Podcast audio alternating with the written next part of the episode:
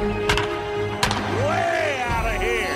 Oh, goodness. This is Baseball Tonight, the podcast. This is the Baseball Tonight podcast for Friday, April 8th, 2022. And today will be better than yesterday, although yesterday was pretty dang good because it was opening day for a lot of teams in the majors.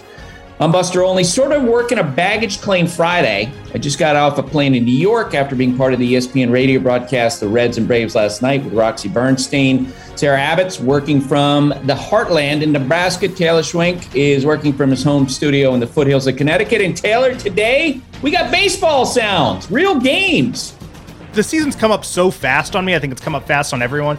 But I'm putting the rundown together. I'm like, oh my gosh, I gotta go look for some gamers. I gotta go dig up some sound. It was a, it was a whole new world that we're entering into. I'm very excited. It was fun, and everybody yesterday was watching the debut of Bobby Witt Jr., considered to be the best young prospect in baseball, playing his first game for the Kansas City Royals. It was one all. Bottom of the eighth inning, the crowd in Kansas City was going nuts, chanting his name, and this is what happened. 1 0 pitch to Witt. Drive left field toward the corner. It's in there. Here comes Michael A. Taylor. Witt sprinting to second. RBI double. First big league hit. Possibly the game winning hit in the opener. Did you hear that crowd? Oh my God. That was like October crowd, Taylor. They love him in Kansas City. He's already big time. Amazing. He's already big time. Denny Matthews with that call there. The Royals win on opening day. Diamondbacks, Padres, Seth Beer came up in the ninth inning in his first big league game. Seth Beer, fly ball, right field. It's National Beer Day. Good night, everybody. oh, you couldn't have scripted it any better. Seth Beer wins it on opening night. Wow. Yeah, I didn't even I didn't even know what that call was going to be, but it was my friend Steve Berthiaume who does play by play on television for the Diamondbacks. I knew it'd be great, and he came through. Uh, as I mentioned, I was in Atlanta last night. Reds and Braves, Braves unrolling their championship banners, but Joey Votto helped to ruin the night for Atlanta. 2 0 pitch, swinging a liner over the leaping second baseman. Albies into right, and a sharp single for Votto. Coming in is India. Aquino goes to third, stays there. Up to second, Fam. Joey Votto. A sharp single to right, 2 0 Cincinnati. Yeah, and Cincinnati wins that game 6 to 3. That was a call from Roxy Bernstein. The Minnesota Twins, before any games were played yesterday, acquired Chris Paddack from the San Diego Padres along with Emilio Pagan in return for Taylor Rogers, Brent Rooker, some money going from the Twins to the Padres. The Pirates and Ke'Bryan Hayes have worked out an eight year, $70 million deal. Not so much for Xander Bogaerts and the Boston Red Sox. Bogaerts was asked yesterday by reporters about how negotiations are going. Bogaerts has a chance to opt out of his contract after this year. Bogaerts said no, no, in terms of an extension and the progress that they've made. Tylor Megill was filling in to start on opening day for the Mets in place of Max Scherzer, who had been tabbed to start in place of Jacob DeGrom. Megill, whether he was the second choice, the third choice, or fourth choice, he was excellent. Five scoreless innings, but in that game, we also had fireworks. 2 2 coming to Alonso. Oh, Pete is hit. Oh, no. Where to get him? I thought it got him on the shoulder. I thought, they, I thought so too. It might have glanced off his face after it hit his shoulder. I'm not sure. I am. Buck is going to come out and make sure he's okay I mean, before he allows him to go. In fact, he's going to not even allow him to go to first. Oh, my. Pete Alonso seems like he's okay. He was a third batter hit, third Mets batter hit in this game. Starling Marte of the Mets was holding up three fingers and pointing him at the Washington Nationals. The Mets win this game five to one. The only run for the Nationals, predictably, a home run by Juan Soto. Taylor, what do you got? Buster, we are at an exciting point in the sports calendar. Not only is baseball back, but NBA playoffs are right around the corner, and you should be listening to the Low Post with Zach Lowe and the Hoop Collective with Brian Windhorst. They come at you twice a week, normally Monday, Thursday situation. So follow those guys wherever you listen to your podcasts as we approach the NBA postseason. They're a great listen. Dogs are an important part of our lives, and keeping them protected is a top priority, especially against nasty parasites. That's why you got to check out NexGard Plus, a Afoxolaner, Moxidectin, and Pyrantel chewable tablets. NexGard Plus chews provide one and done monthly protection that kills fleas and ticks, prevents heartworm disease. Plus, it treats and controls roundworms and hookworms. That's a whole lot of protection packed into a delicious beef flavored soft chew designed to make monthly dosing easy and enjoyable. So the next time you're at the vet, ask about NexGard Plus Chews. They're the one and done monthly parasite protection you want for your dog. Used with caution in dogs with a history of seizures or neurological disorders. Dogs should be tested for existing heartworm infection prior to starting preventive. For the ones who get it done, Grainger offers high quality supplies and solutions for every industry, as well as access to product specialists who have the knowledge and experience to answer your toughest questions. Plus, their commitment to being your safety partner can help you keep your facilities safe and your people safer. Call, click Grainger.com, or just stop by. Jessica Mendoza covers baseball for ESPN. She's an analyst. And Jess, yesterday I was jealous of you.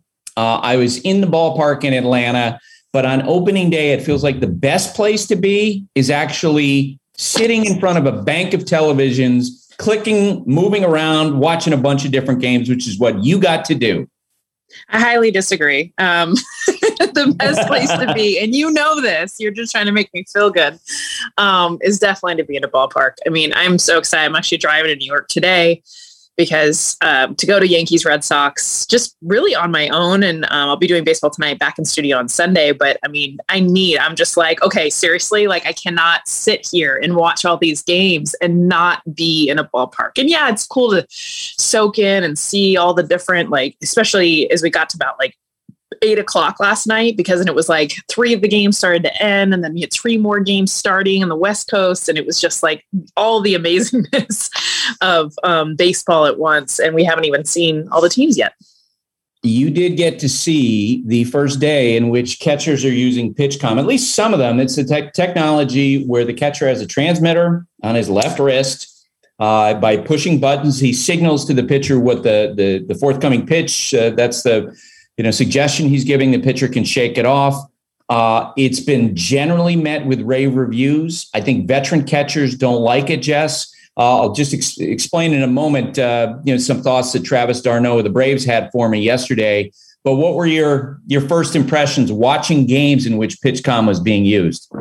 Yeah, I was watching Brewers Cubs actually yesterday, and they were honing in, and it just to me, I was like, "This is freaking awesome!" like, and as much as like I, I mean, I I will admit, like in even softball, like I was the first to be on second base, like picking signs, like finding the fingers, like figuring out that was such a part of the game, even from like 10, 11 years old, was like always figuring out what the sign, what the pitch was coming. It's it's ingrained in the game. Um, if you can get that leg up, if you can get that advantage. Um, so I understand like there's a part of that that goes away with like just being able to pick the pitches. Um, and obviously the extreme versions that that we want to avoid of that that, but you know, just to be able to see this transmitter um, that was on the wrist, and then like you know, picturing like up and in fastball being told that Corbin Burnes threw his hat. I don't know. It just felt so like technology meets baseball in the best kind of way. Um, I was watching um, Kolten Wong actually um, at second base, like put it in his hat and being able to use it. And he was talking about it after the game and how it's just really cool. And especially for, you know, you think about middle infielders, center field, you know, even third base, they're talking about as, as players that can also have this. I know as an outfielder, the anticipation, my shortstop used to give me locations just so I could anticipate where the, the ball was coming. And now to be able to do that without worrying, hopefully, of no one picking it is, is pretty cool. Yeah, and I'll get to that in a moment because already there's conversations about how how to break down that system. I would say this, you know, I did the game last night on radio with Roxy Bernstein. Yeah, he was doing play by play. I was in between pitches. You try to add thoughts. There's no doubt that when the Cincinnati Reds and they were using it last night, the Braves were not using it.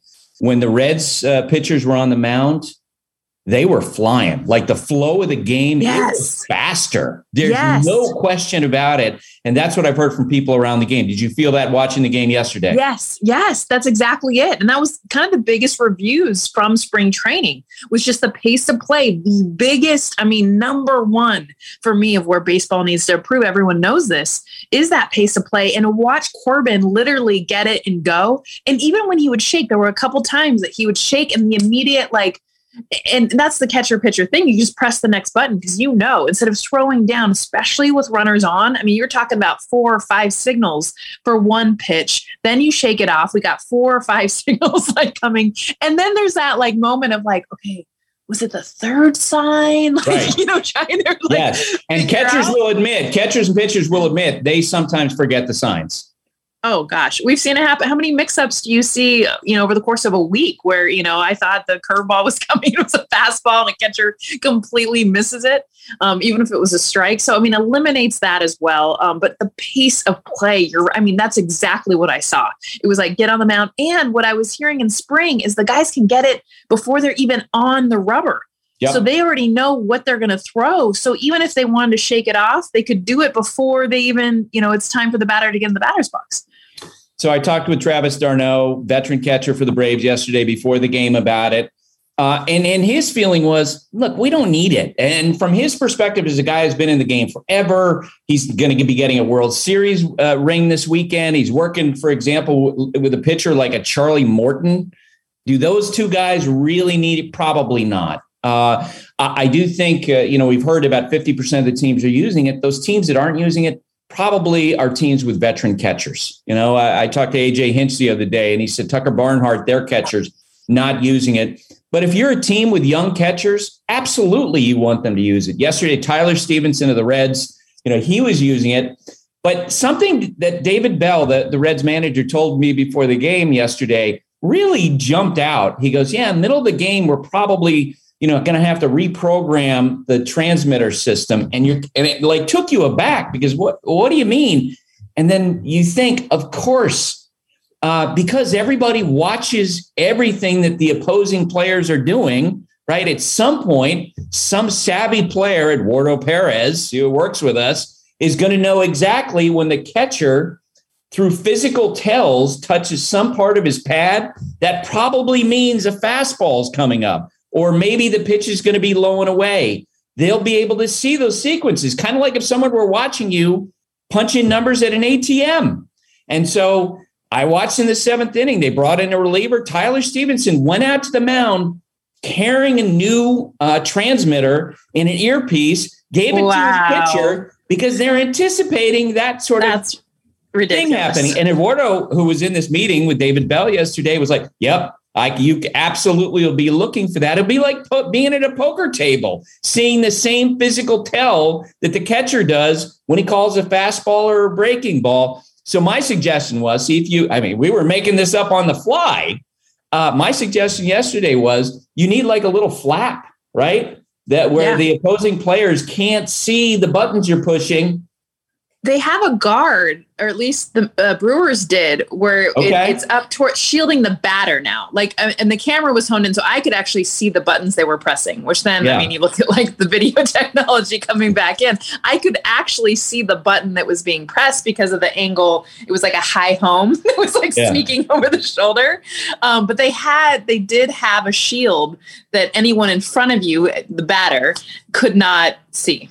Okay, so it is like the ATM where they have those little flaps yes. down when you're punching yeah. in the numbers. Can you believe that we, we've had it's been used one day and everyone's looking to break it down?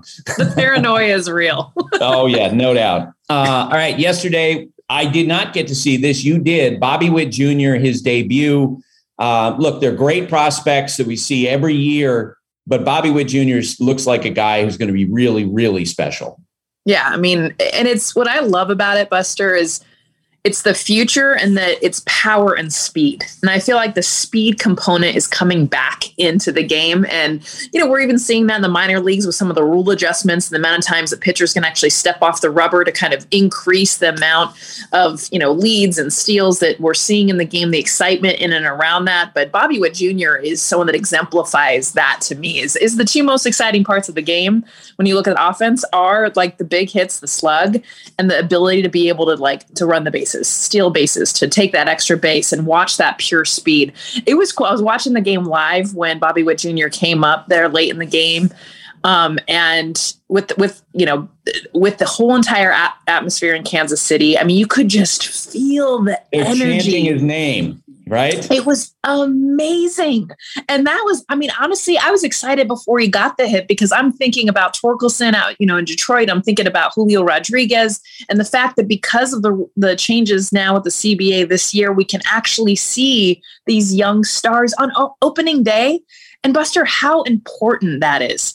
Because, you know, I, I do think Kansas City and Detroit will have better seasons than they had last year. But like the most important day for teams that aren't possibly going to be in October is the very first day. That hope, that feel, you know, all the home fans feeling like this is our year, we can do this, and putting your best foot forward, which for the Kansas City Royals is Bobby Witt Jr. I hope you're right. I, I still don't see any hard and fast rules put in place uh, structurally that will prevent service time manipulation. I think those are organic. Uh, like Bobby Witt Jr., I think was promoted on the first day because Dayton Moore is the head of baseball operations of the Royals. He hates tanking. And he promotes players as he did Hosmer, Mike Moustakas, based on when he felt like they earned their ascension into the big leagues. And he felt that way about Bobby Witt Jr. You, you hope that teams handle situations, get their best players on the field early. You know, that's for sure. You got to see Shohei Ohtani yesterday in his first game. What'd you see? You know, honestly, Buster, my favorite part, and the Angels broadcasting Matt Vasgersian, our friend, who was calling the game um, for Bally Sports, was did a great job. They their network of following Shohei after the top of the first inning. And he gets out of there. And by the way, he kind of it was a little rough. He overthrew like a few that you could tell the nerves were real in there. And you know, I'm sitting there. It was opening day for Little League too for for my my son, and so like I couldn't help but see it through this lens of like a ten year old, you know. And you saw Shohei Ohtani like the nerves and getting out of that first inning, and then he immediately like like a little kid runs into the dugout. He's getting on his batting gloves, and because he's leading off the bottom of the first inning and like this is obvious you know history being made again you know with with with Shohei but just the that that excitement and that I couldn't wait to get up to bat. And he's putting on his shin guard and he runs out there. And what does he do? Very first pitch of the game, he swings at it, chops the ball, and literally gets down the line as fast as you will see anybody hustle. Gets thrown out, but maybe a millisecond. But I know he had nine strikeouts and 4.2 innings and all the stats that he had, but the best part about it was seeing just the love of this game and being able to be that two way hitter. And like I said, to be able to follow him through the, instead of going to commercial break and actually see him prepare from going from pitching to hitting was pretty cool. I got to say, I, and I did not see how this game uh, turned, but the idea that the Angels would lose the game with their bullpen on opening day are like, oh, here we go again. I bet you, you know, Perry, Perry Minasian and, and Joe Maddon are probably, you know, head in hand at this point, like, please, we need to get this turned around. Because if the Yeah. Angels are going to compete, that's the part of the team that's got to get better. especially because how exciting, honestly, that game was. Like it was really against the Astros. I mean, Jose Altuve was three of the strikeouts. I mean, you just saw this like dominance. And then you look at the lineup for for the Angels, especially the top three. I mean, I would think the Dodgers might be the only team that could argue that their top three are, are, are any better.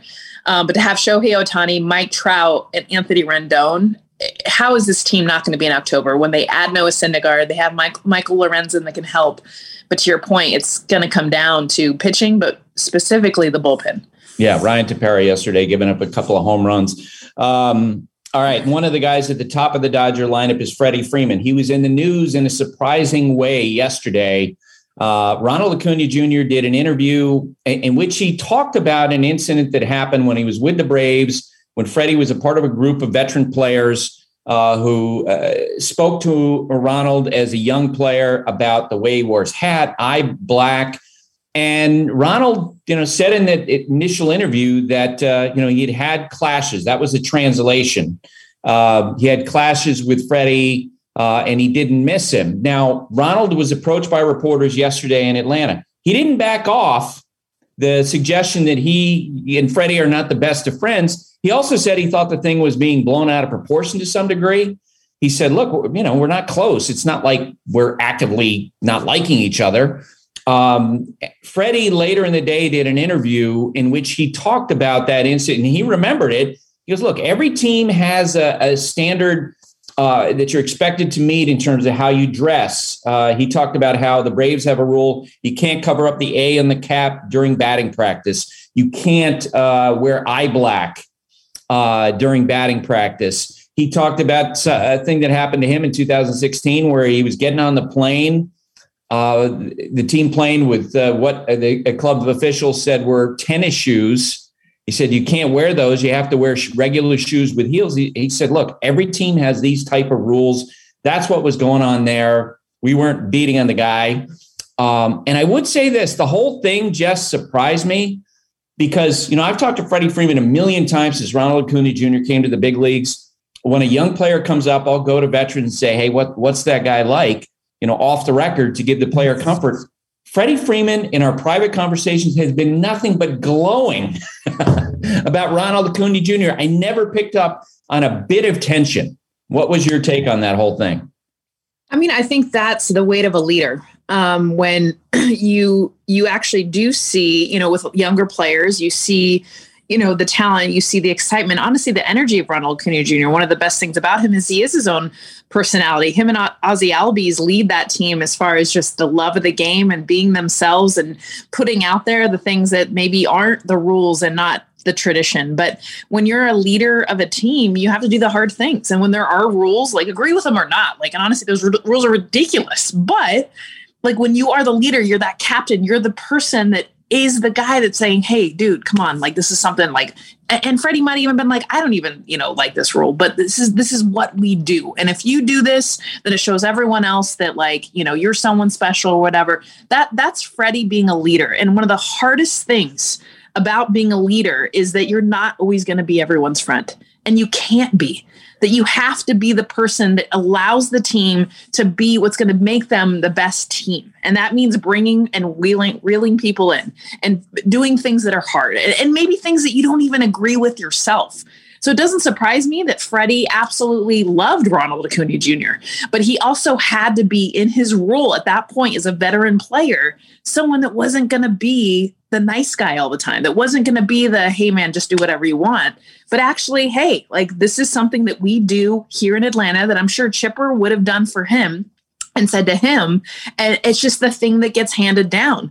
And with that weight of leadership comes being sometimes the bad guy and the one that when you're gone or people say it doesn't surprise me at all that you know i think they both probably respect each other but the way that that comes across a lot of times when you have to be that guy is is not being the one that's always really liked and when I saw it play out yesterday, Jess, it also occurred to me I, I think it, a lot of this comes down to language.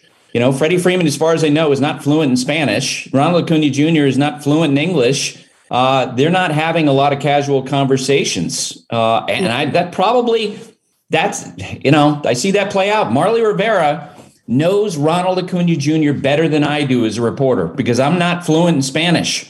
Uh, I have a, you know great relationship uh, with Freddie Freeman, um, and I think that probably plays a part here too. Yes.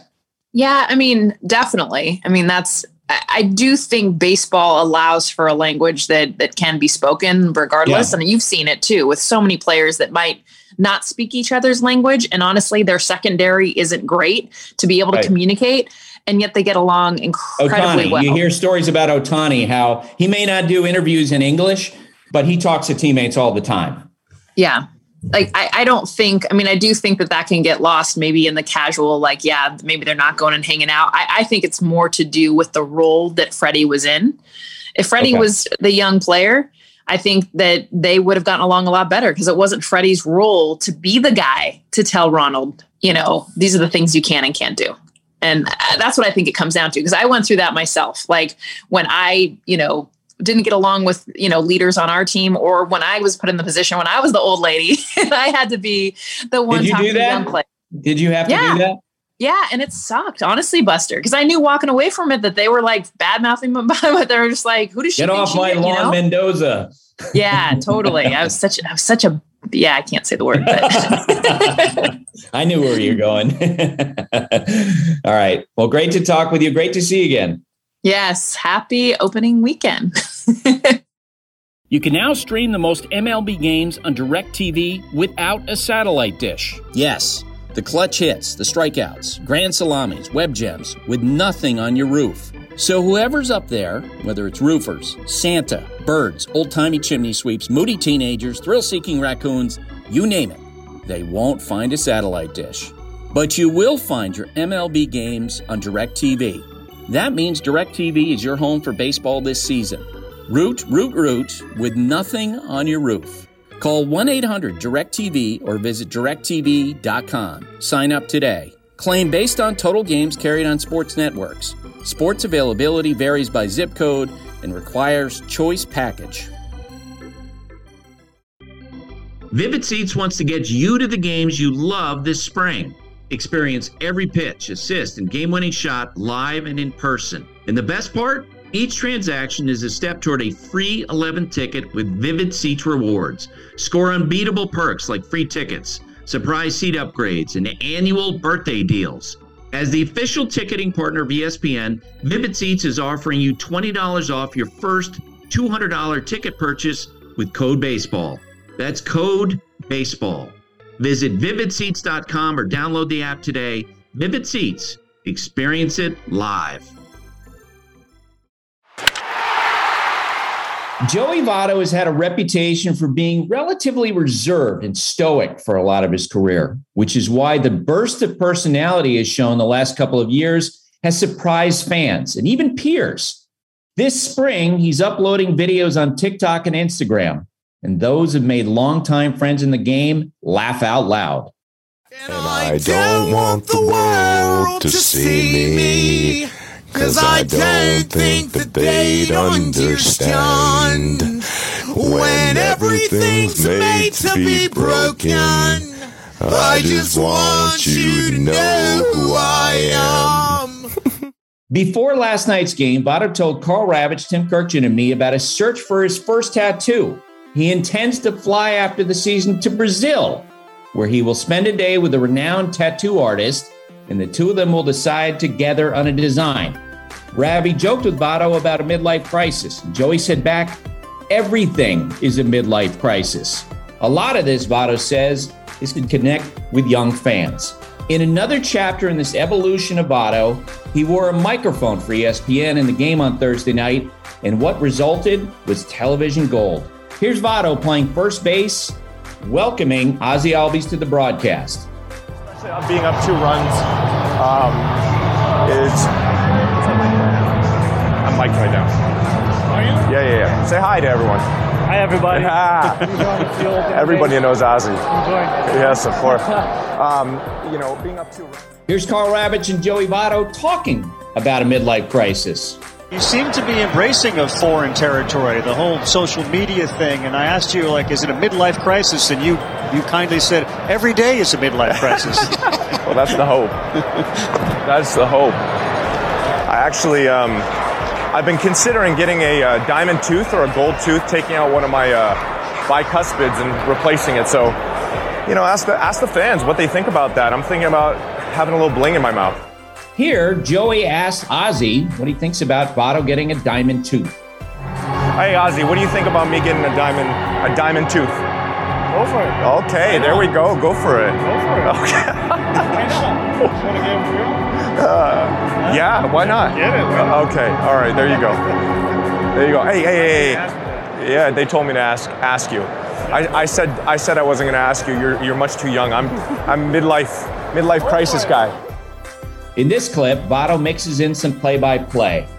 I worked with a golf instructor a couple years ago, and he likened what I'm trying to do right now to the, uh, and we've got the Masters going on, which is perfect, um, to, to a golfer. To, the best golfers in the world are the longest drivers, and the players that get cut are the ones that are most accurate on the fairway. And I, for a bit, as we've got one out on a nice pitch from Tyler there. How you like that play by play? And here he is in conversation with the Braves' Austin Riley. How's your swing feel? It looks good. Good. Good, good swing on that slider.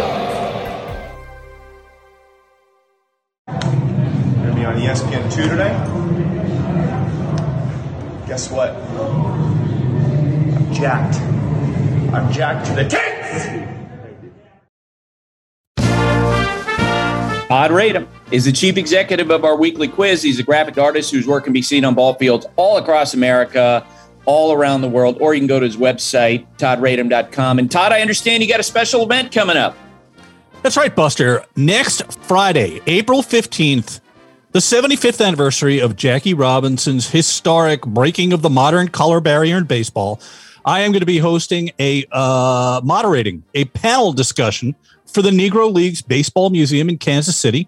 Uh, it's on Twitter Spaces exclusively. It is at noon, April 15th, uh, with a, uh, a host of luminaries as part of this panel, including ESPN's own Jeff Passan. So, anybody who's into Twitter and has an hour to uh, take a look, we will be on Twitter Spaces noon Eastern. That'll be fun. Absolutely. how many times have you hosted a panel? I've done this a couple of times never on Twitter Spaces, so this will be a new thing. But uh, as you well know, it's all about some research and preparation, and just being ready and keeping the pace going. Yep, and there's so much. There, it's such a, a rich topic that that's for sure. Uh, that'll be a lot of fun. All right, yeah. here's another curveball I'm going to throw at you. Uh, we learned this week that Major League Baseball has approved the use of these PitchCom devices, uh, where catchers, you know, touch a button to call pitches and there's a listening device for the pitcher as well as three other position players uh, that they wear in their cap. And an interesting element of this is, Todd, you can custom the voices. So it doesn't have to just be the voice of the catcher or, you know, Siri or Alexa or anything like that. So the question for you is whose voice would be your custom call? It can be anybody this is like your Waze customization where you'd have Ozzy Osbourne directing you to to the airport or something, Buster? Is that what you're saying? Exactly. I might have my friend Ice Cube. Nice. Wow. I mean, That's you know, good one. Very distinctive, kind of calming, authoritative, get you where you need to go. Curveball. Okay, now for next week, can you get him to tape you a couple of uh, pitch calls and maybe we'll play him on the podcast? that would be something that I, I, you know, I he can do it. Probably speak to him between now and then, but I don't know that'll come up in conversation. But I could, I could try, you know. Yeah, and uh, him being a sports fan, it'd be he could he could use this space as an audition platform to be a bunch of you know the the pitch signaler for a bunch of guys in the big league. I think he's very busy with many other things, but I could bring it up and we'll see what happens. Very nice. Uh, Sarah, what about you? What voice would you have? I'm going with the most underrated actor of our generation, Stanley Tucci. He Oh, nice. Yes, just a nice guy and makes me happy. So just make me happy to hear him call the pitches in my head. now I'm hungry for Italian food, Sarah. Right? and I want to go to Italy. Like oh in that my series. Yeah, right? Uh, Taylor, what about you?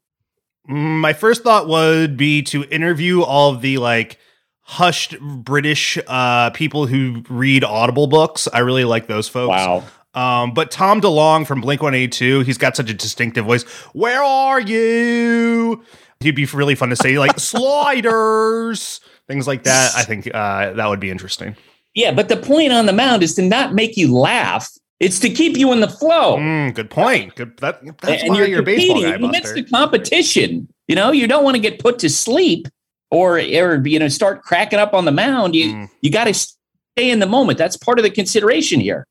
Well, yeah. Buster, what's your answer? You've asked us, so what do you? Got? I'm going to think about it, and and you know, I want to. I'm going to hear some auditions. I think in the next week, and so we'll uh, we'll we'll pin someone down. I'll have an answer for you next week. How about that? All right, that sounds good. All right, let's get to this week's fan of franchise. All right, Buster, the Baltimore Orioles, Taylor's Baltimore Orioles, and the Washington Nationals are separated by a distance of just 38 miles, and that proximity has been the source of legal wrangling since the Nats arrived in D.C. in 2005. Between 1971, when the Washington Senators left for Texas, and 2004, when the Montreal Expos moved to the nation's capital, Washington was Orioles territory. And herein lies the story of this week's Phantom franchise. Despite their success on the field in the 60s, 70s, and early 80s, the Orioles struggled at the box office. In 1976, both the National and American leagues adopted resolutions calling for the Birds to play 13 home games at Washington's RFK Stadium, which once hosted the Senators and would later serve as the first home of the Nationals. This never happened. Three years later, the Orioles were sold to powerful DC attorney Edward Bennett Williams, who also owned Washington's NFL franchise at the time, and a move to the district seemed imminent. Williams had reportedly been talking for about six months with DC Armory board officials about possible use of RFK Stadium. The Orioles, meanwhile, had been playing without a lease. Can you imagine this? At Baltimore's Memorial Stadium for two years, no lease. And their expired lease required them to play only 70 games there with no obligations at all beyond 1980. The lease situation stagnated with the city of Baltimore, the state of Maryland, and the Orioles squabbling about the terms of a new agreement. And in 1984, the Orioles co tenants, the Colts, stole away in the middle of the night, moving to Indianapolis.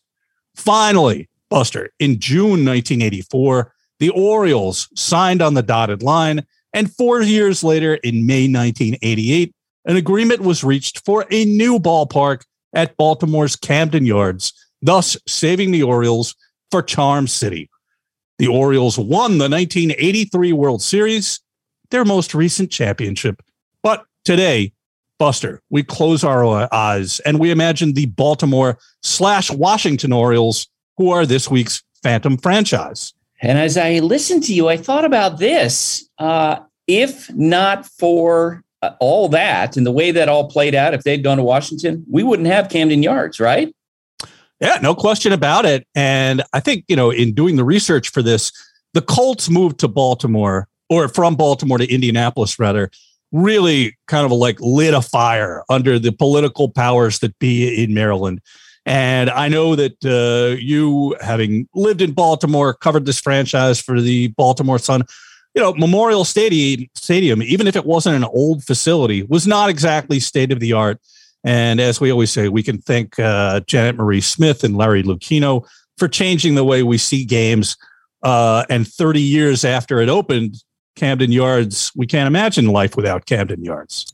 Oh my goodness! And then you know, and if uh, Camden Yards doesn't happen in Baltimore, you know, which way the dominoes fall, we'll never know. Like the the combinations of people, you know, the visionary Larry Lucchino thinking about the steel uh, when uh, he would go to ballparks as a kid in Pittsburgh, and uh, yeah, it's a fascinating idea. All right, let's get to this week's quiz. Sarah has rejoined us, knowing that she's fallen one correct answer behind me Taylor, I don't even want to get into Taylor's situation. He's over 2 so far this year.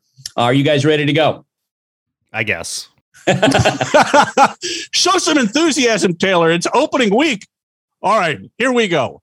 This player holds the record for most home runs at the current Yankee Stadium, which opened in 2009. Is it A, Robinson Cano, B, Aaron Judge, C, Mark Teixeira, or D, Alex Rodriguez. Most home runs at the current Yankee Stadium, which opened in 2009. Robinson Cano. Wow. Aaron Judge, Mark Teixeira, or A Rod. Wow.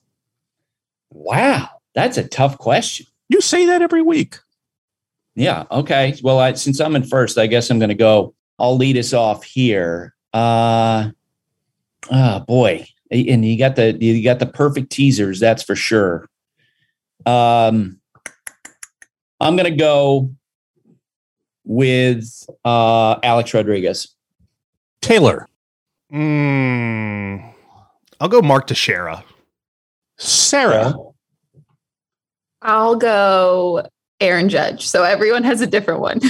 I like it. And I like the fact that Taylor Mark Teixeira yes. with 113 home runs Let's go. at the current Yankee Stadium. Aaron Judge with 85 going into the season. A Rod with 72. Robinson Cano 82. We got a horse race, folks. Yeah, we do. And Taylor, it's not a surprise that you're brought to life in this competition by a Baltimore guy. That's right? exactly why I picked him. Shout out Severna Park, Maryland. oh, Love it. Oh, man. Nice work. All Very right. good. Todd, thanks for doing this. And we'll talk to you next week. All right, everybody. Thank you. Bleacher Tweets. Alrighty, Buster. Bleacher tweets for a glorious Friday. Jacob Stack at Jacob Stack 11 is up first. He writes in, so you've made clear your Dodger fandom is gone, but admit it, you have a slight bias slash interest in the Braves due to your son Jake, huh? It couldn't possibly be the fact that the Braves are current world champions. no. Like we wouldn't be paying attention to the Braves, right? Otherwise, like, or that I we did the game last night. Um, well, I mean, the, the fact is, is that the Braves games are on in my house more than other teams because of Jake. Let's go to uh, Gary, the no trash cougar, writes in. Uh, why wouldn't he's talking about Jacob deGrom here? Why wouldn't he opt out at the end of the year when he can probably double his annual salary with a new contract unless his arm falls off by then? Always a possibility, but he'd be a fool not to, is what Gary says.